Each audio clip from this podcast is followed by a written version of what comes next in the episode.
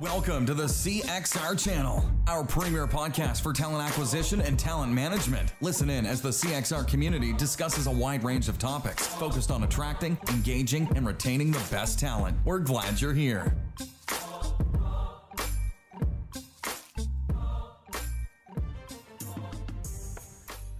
All right. Hi, faithful listeners and watchers alike. I'm Chris Hoyt, CXR president and your ringmaster for today's expertise segment of the Career Crossroads podcast. Now, for the next 10 minutes, we're going to talk with an industry leader or practitioner that's opening up and sharing with us one thing they think we should know. It might be lessons learned, victories, defeats, or just insights based on their own experience. Either way, you're getting a quick chat with them here and on our other weekly episodes. So, as my uncle used to say, it's time to quit picking your seat. Go ahead and sit down and settle in for a listen.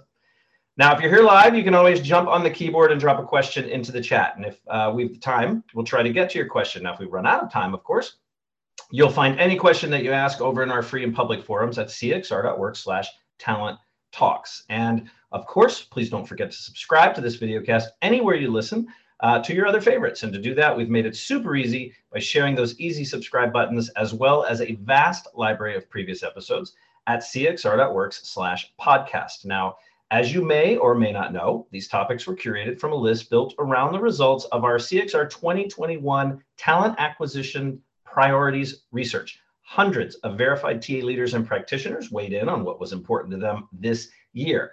And if you're wondering if recruiting automation is more of a priority for most than critical hiring, ethics in recruiting, or DE&I strategies, you can head over to cxr.works and look for the 2021 priorities report within the research and report section of the site. So check it out with all of that, let's get to the greatest show on earth today, shall we? Uh, today's guest is Jeffrey Moss. Now, Jeffrey is the founder and CEO of Parker Dewey. And for those who may not know, Parker Dewey is a platform that helps organizations identify, engage, uh, assess, and hire college students for both internships and full time roles. And most recently, we have found is garnering some real interest around the idea of experiential work and something called micro internships. Jeffrey, welcome to the Big Tent. Thanks so much, Chris. Great to be here. Although that's a pretty high bar you set. well, you know, it is a circus. yeah, but I'm not sure I'm an expert in anything, but certainly appreciate it. Well, so uh, let's Maybe talk about a sideshow. Why should anybody listen to what you have to say, Jeffrey? Like, give give us sort of the escalator pitch of who, who Jeffrey Moss is. Yeah, so I founded Parker Dewey, as you said, really to help fix the pathways from college to career. And the way we did it was coming up with this concept of the micro internship. And for those folks who aren't familiar with micro internships, these are short term paid professional projects completed by college students or recent grads on behalf of busy professionals. Now, micro internships, they don't replace summer internships, don't replace full time jobs, but where companies use them is, a pathway to sort of build their brand with college students who may not know their brand or to engage students who may be missing out because they don't go to the right focus school or the test drive candidates really to assess their skills by seeing their real work on these short term projects, things like communication or problem solving or attention to detail, those things that we know are vital for a great hire, but they're just so difficult to tell from a resume or from an interview. Yeah, and I think it's important to call out. I think you may have mentioned this in the green room too. This is, micro internships or this this type of internship is not to be confused as something that would replace a standard internship, right? No, it doesn't replace an internship, doesn't replace a co op or apprenticeship or a full time hire. The best way to think about it is actually what one of the college students said years ago.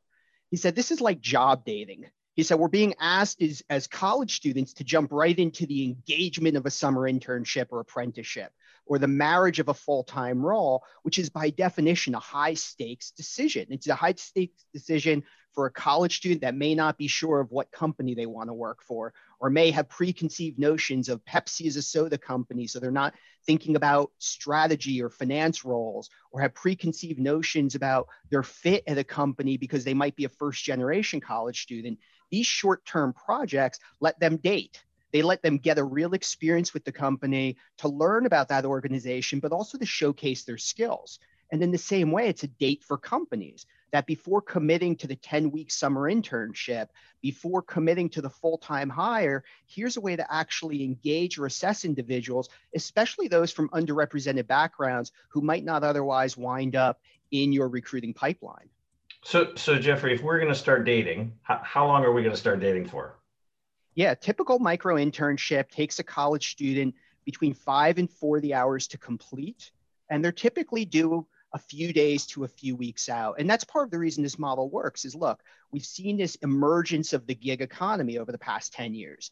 That for the first time, professionals, a lot of times without HR teams even knowing it, professionals are going and using freelance platforms to outsource projects that are professional. So we're not talking drive me in a Lyft or go deliver my food, but professional projects that may not be the best use of their time. And historically, they've been doing it for geographic arbitrage. Let me send it to a the Philippines or Eastern Europe or another low cost environment. Yeah. What we said is because managers all have these needs, they all have projects on their plate that again just ain't the highest and best use of their time. Let them give them to college students. The managers are happy because they can offload their work, and the college students are motivated to exceed expectations because they again all have these projects on their plate they can't get to and at the same time, for HR professionals, here's a great way to build your pipeline year round. And as opposed to you flipping through stacks of resumes or conducting hundreds of phone screens only to realize in the first minute it's not the right fit. Or mm-hmm. even worse, bringing them in for an interview and realizing it's not the right fit. Or even worse, they start the job and then you realize it or they realize it. What this lets you do is essentially have this test drive while providing the managers with this on demand resource.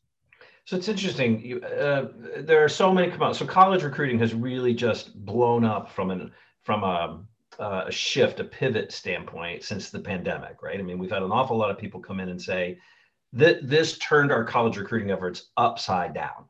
But it, but but along the way, we have found 10, 15 things we're now going to continue to do.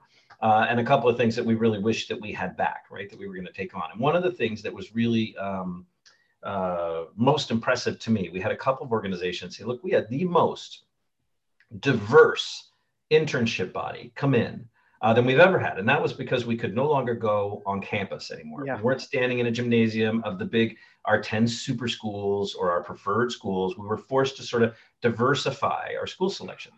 Yeah. Yeah. So, it's, um, no, and that's the whole concept of experiential recruiting, which is what this is about. Um, that this this inability to be on site on campus forced that change by the university recruiters.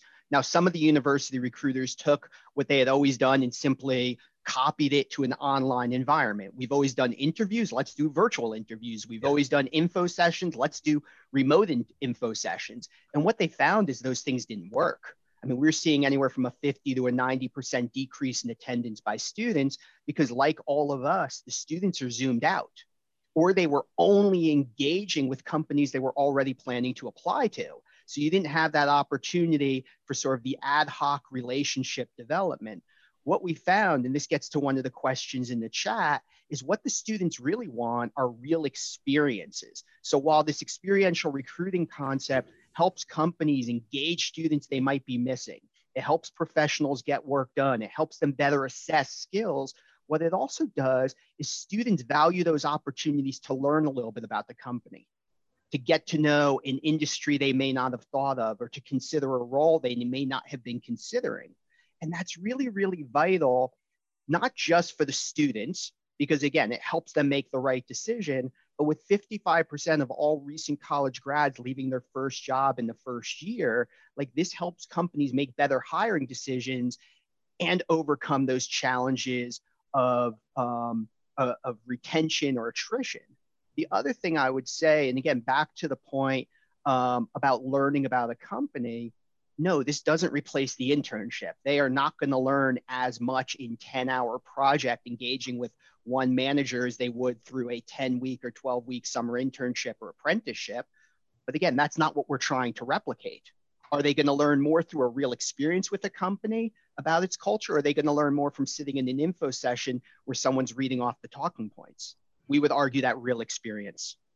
And do you think that there is sort of a, I mean, I'd, I'd love to know what the students are coming back with uh, yeah. when they're done, you know, the sort of an AB, right? So I did a, I did a full blown internship versus I did a, a micro internship, a short term internship. And do, do I feel as connected with the organization? Did I appreciate this sort of hit it and quit it. Uh-huh. Like I'm in and I'm out in a number of weeks, and I learned a lot about the company. But it's not from a student's perspective, it's not an A B. Again, back to that dating metaphor. Students are doing these projects maybe sophomore year, even freshman year. I think I want to do marketing, but do I want to do marketing analytics versus SEO versus PR? Well, let me try different projects. Or do I want to work at a big company or small company? Or I want to do marketing, but I never thought about a firm like Train Industries. I never heard of Train Industries. Well, there's a great micro internship. Let me go try it. And then they learn about that organization. And that way, by the time they start applying for summer internships, they're doing so with some some scope or some content or some context to know do I like big company or small? So again, they can go on a variety of these dates before getting engaged through the summer internship and they have better data to make that decision. And in the same way, companies have better data to assess because again that's the big difference between this early career recruiting perspective and folks later in their career. If i'm if i'm interviewing chris for a job we can talk about all of your professional experiences you had as an experienced professional. When we're interviewing or recruiting chris as a college student all we know is well where did he go to school? What was his major? What was his gpa those are really really bad predictors of if he's a good hire. And by the way they're not giving chris good insights on if he even wants the job with our organization so do you see these as complementary or to, to a longer internship or setting up to maybe early on in the student career and then they come back for a full internship? Very, very, yeah, very, very complementary. And in fact, um, I mentioned before that 55% of recent college grads leave their first job in the first year. Those who complete micro internships, it's less than 2%. And that's an 18 or 24 month statistic.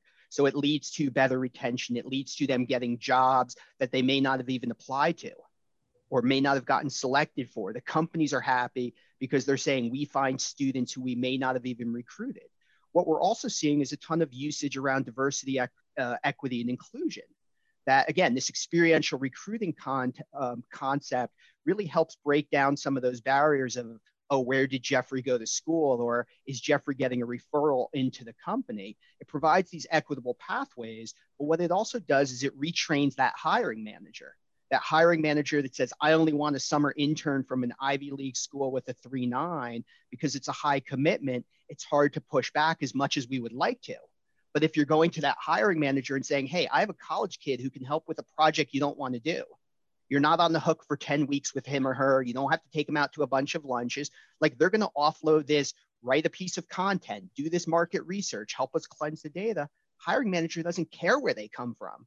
And what happens is when the student does a great job, they're saying, wow, this student came from a school we haven't recruited from or from GPA. That's awesome. We need to bring him in.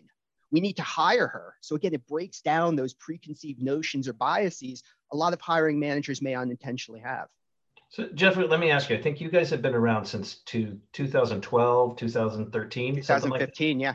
Yeah, so 15. Sorry. So, so what do you think it is from a, a popularity standpoint of this topic of like what has suddenly uh, sort of thrust you guys into the spotlight from a micro internship standpoint just in the last year or two?